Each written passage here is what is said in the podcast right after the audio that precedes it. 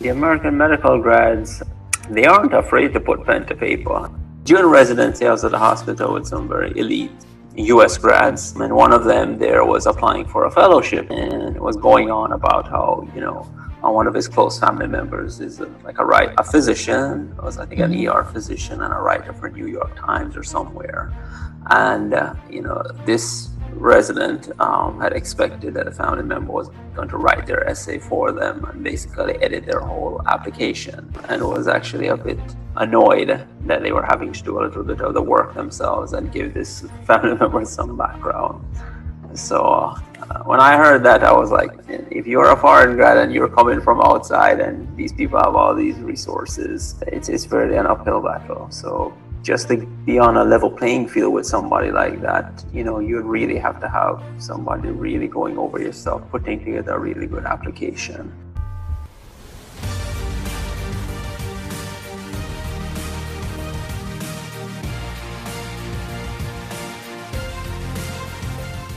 Hey there, and welcome to the IMG Residency Match podcast. You're in the right place if you're an ambitious international medical graduate who wants insider strategies and inspiration to help you match into residency. I'm your host, Shauna K. Lister.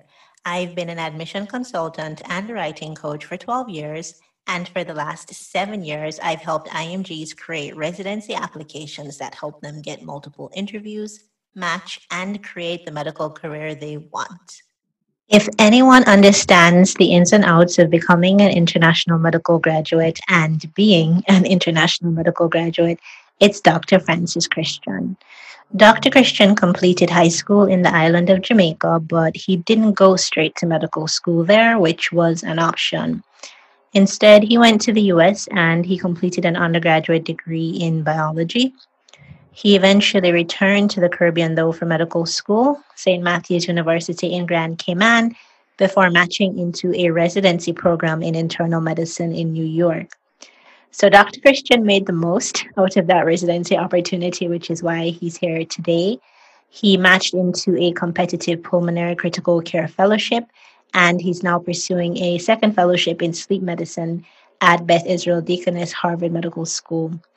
I am really, really excited to share this conversation. I mean, I think Dr. Christian is a phenomenal human being, but more than that, the conversation really is full of gems for the IMG who is still in medical school, as well as the IMG resident. So, we're talking about why Dr. Christian chose to attend a Caribbean medical school, three tips that IMGs can use to be successful in the residency match process, we also spent some time talking about the power of unpaid research externships. Some people like these, some people don't. But the power of these unpaid research externships for the IMG, especially IMGs with red flags who are, you know, still just pushing against all odds to match. We talk about how you can be strategic as an IMG in where you do externships and where you rotate to facilitate the ultimate match outcome that you're looking for. We talk about how Dr. Christian used his time during residency to become a competitive fellowship candidate, which clearly he he was and he has been. We also get into, you know, just looking back, what would Dr. Christian change about his residency application? And then we get a little bit personal by talking about how being married to a physician impacted his experience in residency training and what it was like to welcome a baby during his first fellowship. Of course, we also make some time for some fun questions, and we got to talking about his favorite books and movies. So enjoy. So, Dr. Christian, thank you for joining us today. Yes, yes. Uh, glad to be here. All right. So, Francis, Dr. Francis Christian, do you mind telling us a little bit about exactly who you are? I'm a third year pulmonary and critical care fellow in Oklahoma City now. Grew up in Jamaica. Um, then I did undergrad in the States, came back and did medical school in the Caribbean, went up to New York City for residency. So I've been all over the place, and now I'm in Oklahoma City for my first fellowship.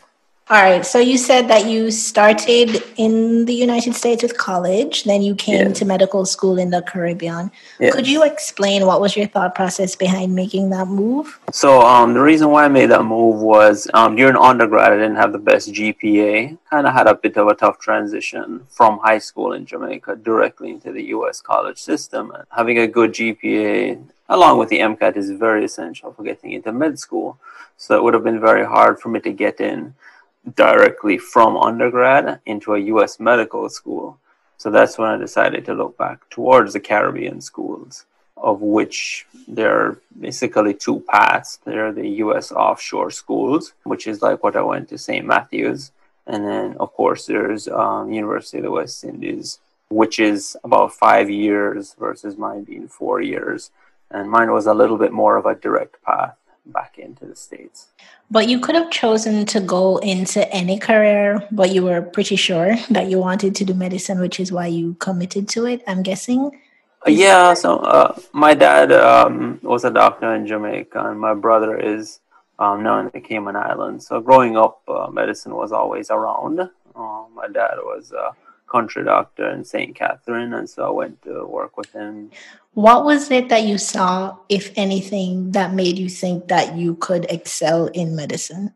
Uh, to do well in medicine, you don't just have to be smart, but you have to be able to communicate well with the patients, and the patients have to kind of believe in you and buy into what you're saying and doing. And talking about medical school in the Caribbean, specifically offshore schools, was there any part of it that was surprising to you once you actually got there? Um, not so so much. I was pretty prepared when I went there because I started to kind of read up about the schools and the pathways back into the states. And uh, there are schools that have been around a lot longer than mine. For instance, like your Ross University, your St. George's. So there's a lot of information out there.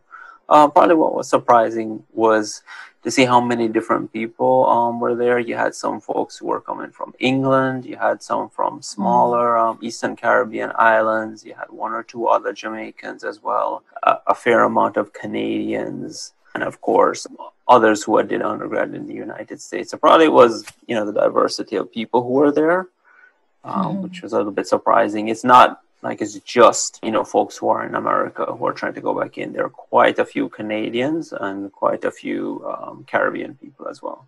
Did you change during your time there in any way? Because I know with college there's a huge adjustment, which you you know kind of alluded to, but then also so much change tends to happen in college. Did you change any at all in medical school, and if so, how? Not much. I'd kind of corrected my study routine and I'd um, learned the you know the U.S. system of education pretty well. I mean, a little bit late to salvage my undergrad, but towards the mm-hmm. third and fourth year of college, I kind of figured things out, and so I was able to carry that forth. And so when you get to medical school, you'll see that, uh, and mostly it's about doing well in the exams, and as long as you have, you know, good study prep, you can get by. You can do well. So I think for me, I really corrected my mistakes from undergrad by the time I had gotten there. So, for the third year student who's at an offshore school and they really want to be successful in the residency process, in the match process, do you have any tips for them on how to do well in the process, in the sort of coming back, as you call it? You know, the exam scores are going to be one part. That's kind of what's going to get you um, your foot in the door or get you past the minimum cutoffs for programs to start looking at you. Um, but also, what is very important is starting to get publications, lining up your letters of recommendation. Those are probably the two other very important things. You're going to need your letter of recommendations from people who are in the United States, not just people who are in the Caribbean or locally from your home country who are trained there. It has to be people who are actually in the United States.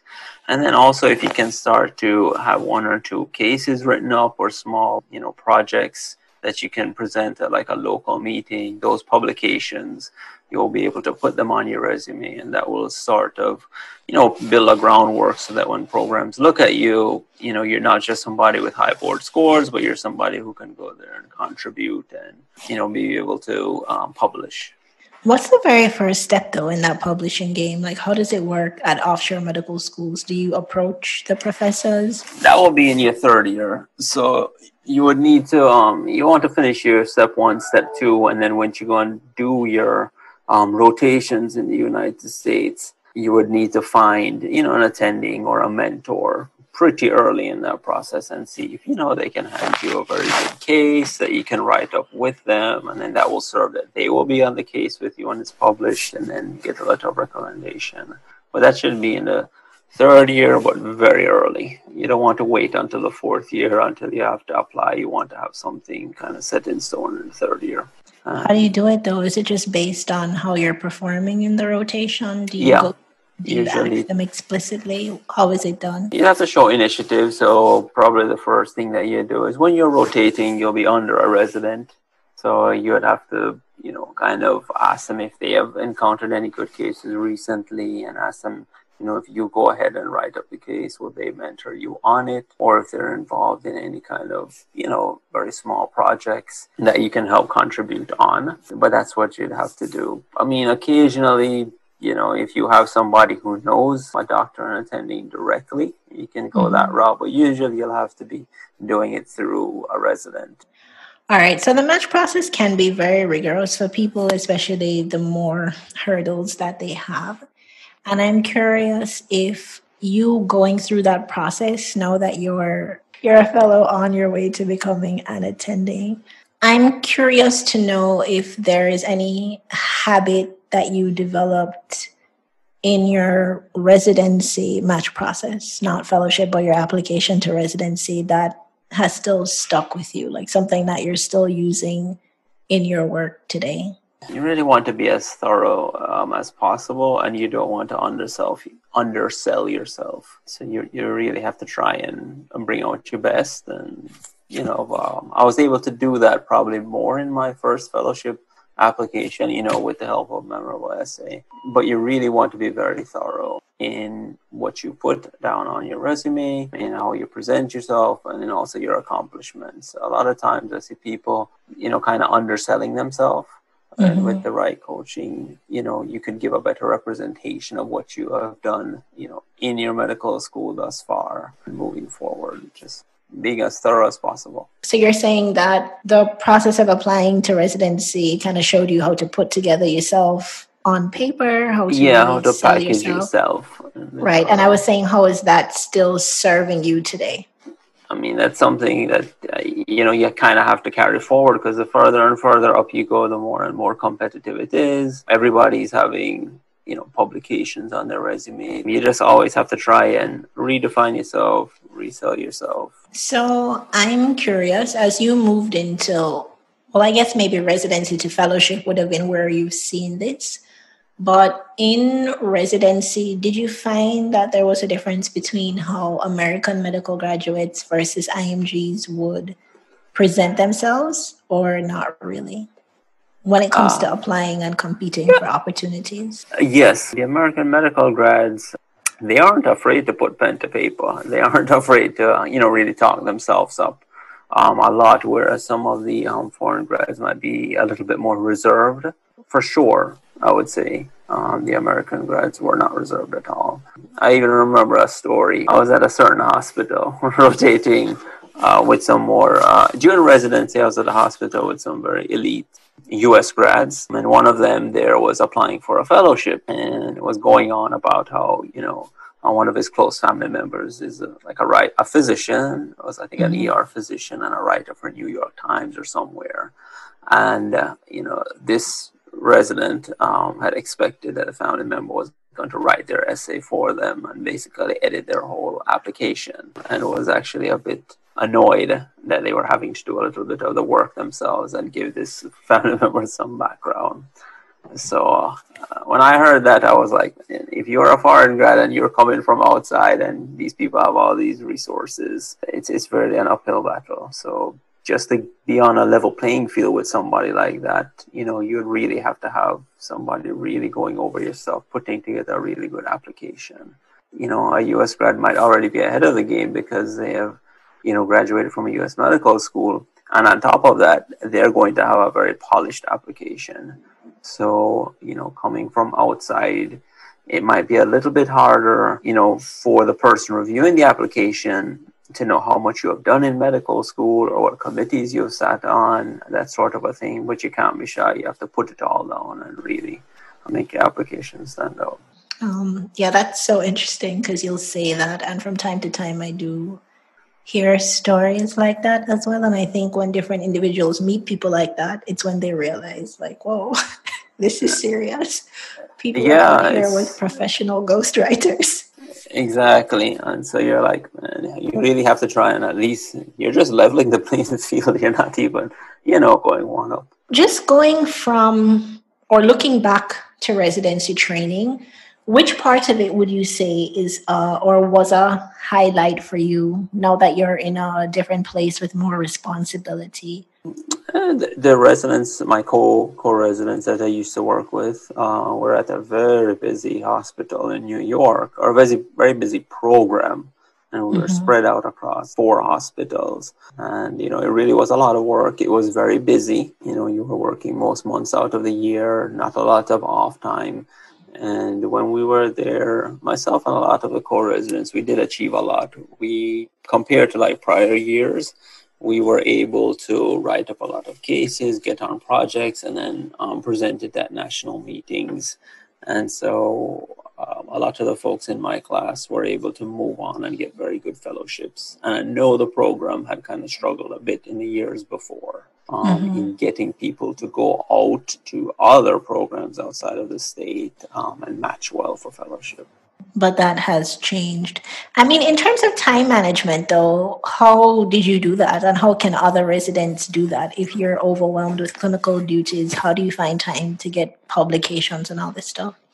You really have to kind of network and link with your other um, fellows as well. So, you know, one person might start on a project and might get the IRB approval for it, and then another fellow can come along you know, who probably is on an elective rotation and break the back of the work. And then the two of you get together and do the statistics. But really, it's linking up with other people. Um, it's usually not a one man or one woman job. So you have to get in there. And sometimes, like for instance, uh, my residency program, there are people who came from the medical school there and then they went on to do residency. So they would have had like the inside knowledge on certain projects or even be started on them. So sometimes you have to get together with those folks and work with them as well. It's a team effort. Okay. Yeah. and so when it came time to move on to fellowship based how much of a role do you think the research that you had done in residency how much of a role do you think it played in your match? Or just based on your interviews how those went? it does it does it does uh, play a pretty big role. Of course, one part that they look at is, you know, it was it a university program that you did um, residency in versus a community program, and that mm-hmm. has a mm-hmm. little bit of weight, but not that much. But people are looking for folks who have scholarly activity because they think that if you come to their institution, you'll be able to continue that and go to national meetings and present papers. And that's really what they're looking for. Nobody is looking for somebody to just come, soak up the training, and move on somewhere else. You want somebody who is going to give back to the field, and that's kind of reflective of their interest. So I would say it is of paramount importance. And in fact, a lot of people who are coming into medical school now I know a lot of folks from India, from Pakistan, when they are finishing up their final year, they're coming over to the States.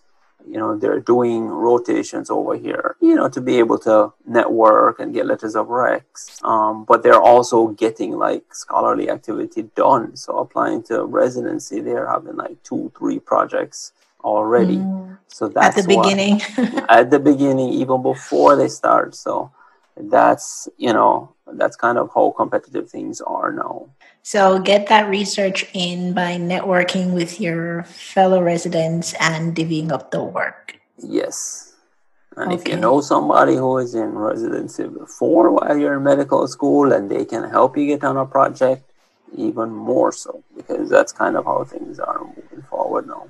How do you mean? Like when you're in medical school and if you know a resident yeah. So if somebody graduated from UWI like two, three classes back and they're a resident now, and you know somebody who is actually in UWI, you know, knows that person if they can try and get them on a case or get them on a project and get them on the publication, that sort of a thing. It's, it's something that we in the Caribbean do not do a very good job of. Uh, when you look around, most of the residents and medical students from Southeast Asia, they have been doing it, doing it well. They have a lot of links over here. If you look at the Lebanese as well, like American yes. University in Beirut, I mean, they come over and basically do their final year in the States. Um, a lot of the Jewish schools as well, like Sackler and those same things. Geographically, we are way closer to the United States and we are way behind on that because we just don't have that volume of physicians who are, you know, Caribbean, who are in the States and, you know, can really help to parlay this for the others back home. Um, on that topic, I wanted to ask your opinion on those research externships or those research opportunities that are like nine months, a year long, the research experiences that are a year long that some FMGs especially will take. Yeah. Um, and they're not necessarily financially compensated for them. I just had another chat with someone about yes. that, and I'm just wondering if, in your opinion, it's worth it. Because I know some people who vehemently refuse. They're like, they're not going to get my unpaid labor. And some people think it's more than worth it because of the in that it gives you. So I'm wondering about your thoughts on that as a part of the application strategy for some people. Yeah, I think for some people it's very essential. I mean, and for instance, at my medical school, St. Matthew's University, you do the first two years down there, you do the last two years in the States. So you're already in the States for two years. So it's very easy when you're in the rotations to get started on it. Versus if you went to UWI and you do your five years, you know, and then you graduate, then if you need to spend one year in the States getting some research done and it has to be unpaid, then that's my maybe what you have to do. Unless you while you were in medical school, you knew somebody who was over there who could get you on a few cases. We can get a few publications here and there, and you can build a good enough resume to get you directly into residency. Sometimes that's just not feasible, it's just not viable, and you might have to spend a year doing it. But if you can get a couple publications, and in that one year, you'll meet enough physicians to get probably the three letters of recommendation you need. But if you were to roll the dice and not do it, and then maybe you only have one letter of rec from um, you know a US based physician and then two from your home country, you're going to face a big uphill battle trying to get into residency. I think the people who it's especially useful for are the ones who they just have all these other challenges. Like they're many years out, the step was like a borderline pass, that kind of thing. I, I, totally agree. Uh, if there's any kind of area on the application where you know you're going to be looked at a little bit closer so you're going to need to compensate for it in another area. And i think that's where you know just doing the research for a year and trying to get on a paper is essential.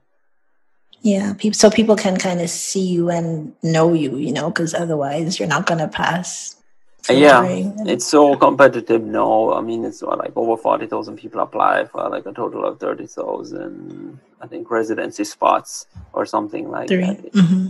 Uh, it's very, very competitive. The folks who are coming out of um, like Pakistan and India, they do do medical school like you, like a five year MBBS, but a lot of times they spend the last year like over here in the States where you you have to be in Jamaica and then you have to, I think, do the internship for a year or something like that. So you can't go back and forth. And so people from other countries are like integrating into the system a lot easier and it almost gives them basically like a track record of being in the States and it kind of shows that they know the system and that sort of a thing compared to, you know, folks in Jamaica. Looking back at your own residency application process, if there's anything that you could change in terms of how you went about it, what would that be? If I was able to, you know, maybe have like one or two more research projects. Uh, when I applied for residency, you know, I was very lucky. I got good letters of recommendation, and I also had some case reports that were published but mm-hmm. I never really had like a a good research project, you know, to uh, to really speak about uh, residency. And if I could have had something like that, not a very big one, but a small one with some data, I think that could have served me well.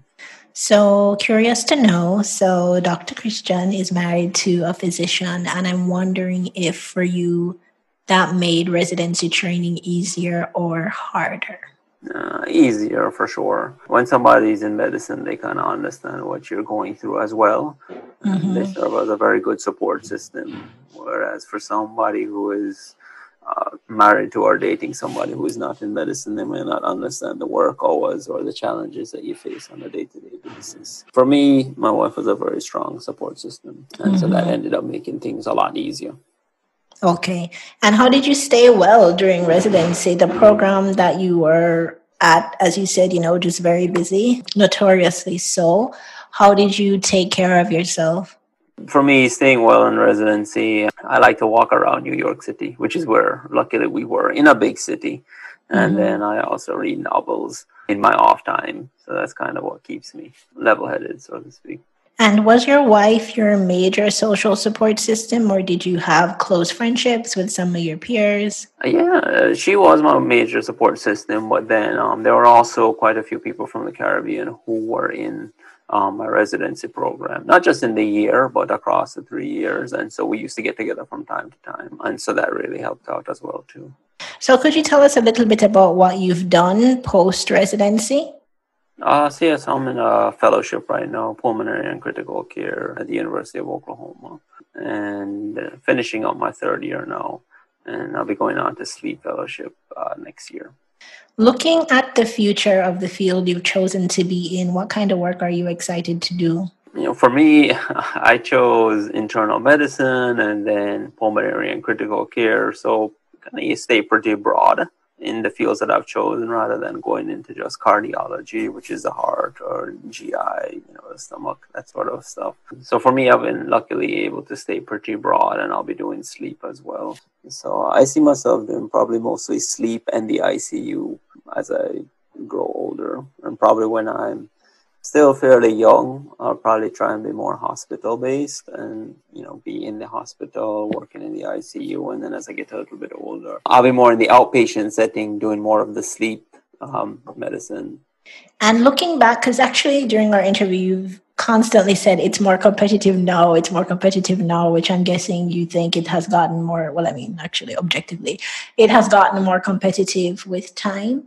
But looking back at your own process of applying, do you think there's anything like, did you underestimate or overestimate what it took to be successful in the process? Oh, I think I estimated it pretty well. You know, I had a lot of respect for the process going in. Know, you want to overestimate the best you can. You want to have zero slip ups. You know, you really don't want to have anything bad on the resume when it comes to like the steps or you know, any behavioral issues. You don't want to have any exam failures or anything like that. So I would say I estimated it well, and my advice would be to overestimate. Um, you know, really come prepared for other people.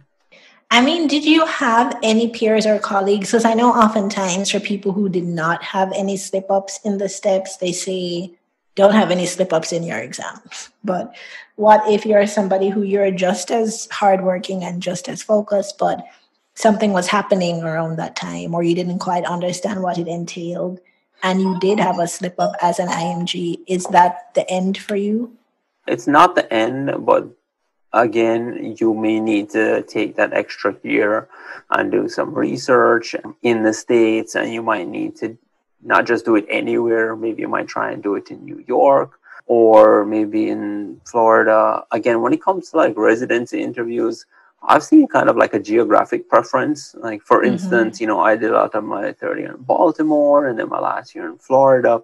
I didn't get a ton of New York interviews, whereas some of the folks from other Caribbean schools like Ross and St. George's who rotate almost exclusively in New York or Chicago, they get a lot of interviews because people who are reviewing their applications saw that they work you know, in that area and that's mm-hmm. where the majority of residencies are concentrated. So if you're somebody who had a bit of a ding on one of the steps, you know, you might try and get like a, a research, you know, position somewhere there because that's going to give you the most bang for your buck when it's applying because people are more likely to give you an interview there.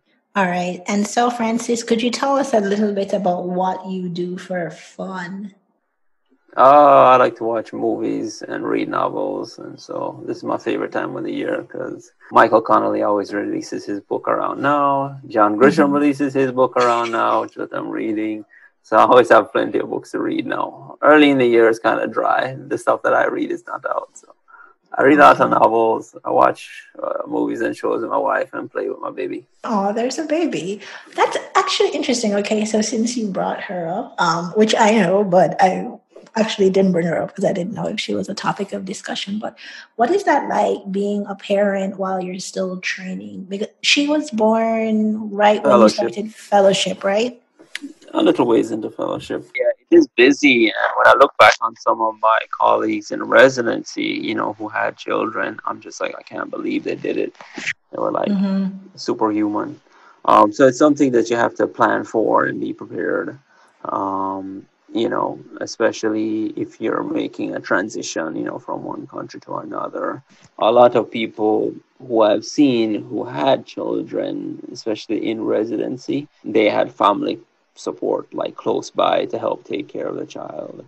So just be prepared because it's not easy and it's not like a nine to five job with weekends off. You'll be working weekends and you need to kind of try and find a babysitter and that sort of a thing. So it's not easy, but it's doable if you plan correctly. What makes it all worth it for you? So what's worth it for me is, you know, the the joy that I get in practicing medicine, you know, um, helping people get better, you know, when we can sometimes if we can't, you know, helping families understand the limitations of what we do. So I do get a lot of joy from my job um, doing that. But for me, it's not just, you know, within the walls of the hospital. I'm not married to the job. I do have a wife and a child. And uh, I do get a lot of joy, you know, hanging out with them and being with them, which I think is also very important because I won't be practicing medicine until I'm 80 or 90 years old. And if God forbid I get sick very young, I am leaving the job to spend time with my family. All right, so we're going to go back to something that's a little fun. I am going to put the timer on and ask you 60 seconds of fun questions. Okay. So, with these questions, the goal is to just answer as quickly as you can. You know, like don't think too much about it. Just start to say the first thing that comes to your mind. Okay. So, New York or Florida? Florida. Train or plane? Train. Are you afraid of flying? I don't like uh, I don't like small planes. if you said big, if you said big plane or train, I would say big plane. But um, okay. um, when you're in Oklahoma, you have to take a lot of small planes. Okay. Sneakers or shoes? sneakers. On your day off, Netflix or movie theater? Movie theater. Summer or fall? Summer. Favorite movie? Uh, too many. What is it? Too many. I can't think of one. Okay. Who dead or alive would you most want to meet? Mm. Skip. Last picture in your phone? Um, picture of my baby. Last meal? Last meal, uh, falafel, uh, falafel pita. And most memorable moment with a patient. We're not going to talk about that. All right, Francis. Well, thank you so much for your time. I think your interview will be really helpful to people who are in offshore schools. And that was cool because of your background. Actually, you have a very mixed sort of background. So you could yeah. see people from the public schools, people from offshore schools, residency fellowships. So I think everybody has a lot to get from this interview. Yeah, no, no problem. Absolutely. Absolutely. All right. Thank you. You're most welcome. Thank you for tuning in to the IMG Residency Match podcast. To learn more about how you can match into your dream residency, even if right now you don't know where to start, Go watch a free training brought to you by the IMG Residency Match Application Accelerator at imgresidencymatch.com. By the end of the training, you'll know how to create an application that communicates to programs why they need to invite you to interview and rank you highly so you can match. Now, don't forget to share this podcast with at least one colleague you know applying to the match so you can celebrate together on match day. And be sure to rate and subscribe to this podcast on Apple Podcasts, Google Podcasts, Spotify, or wherever you're listening. And now we close with a word of inspiration from me, your host, Shauna Kay. Maybe you don't need to drop out of the race. Maybe you need to change the lane you are in or create your own lane.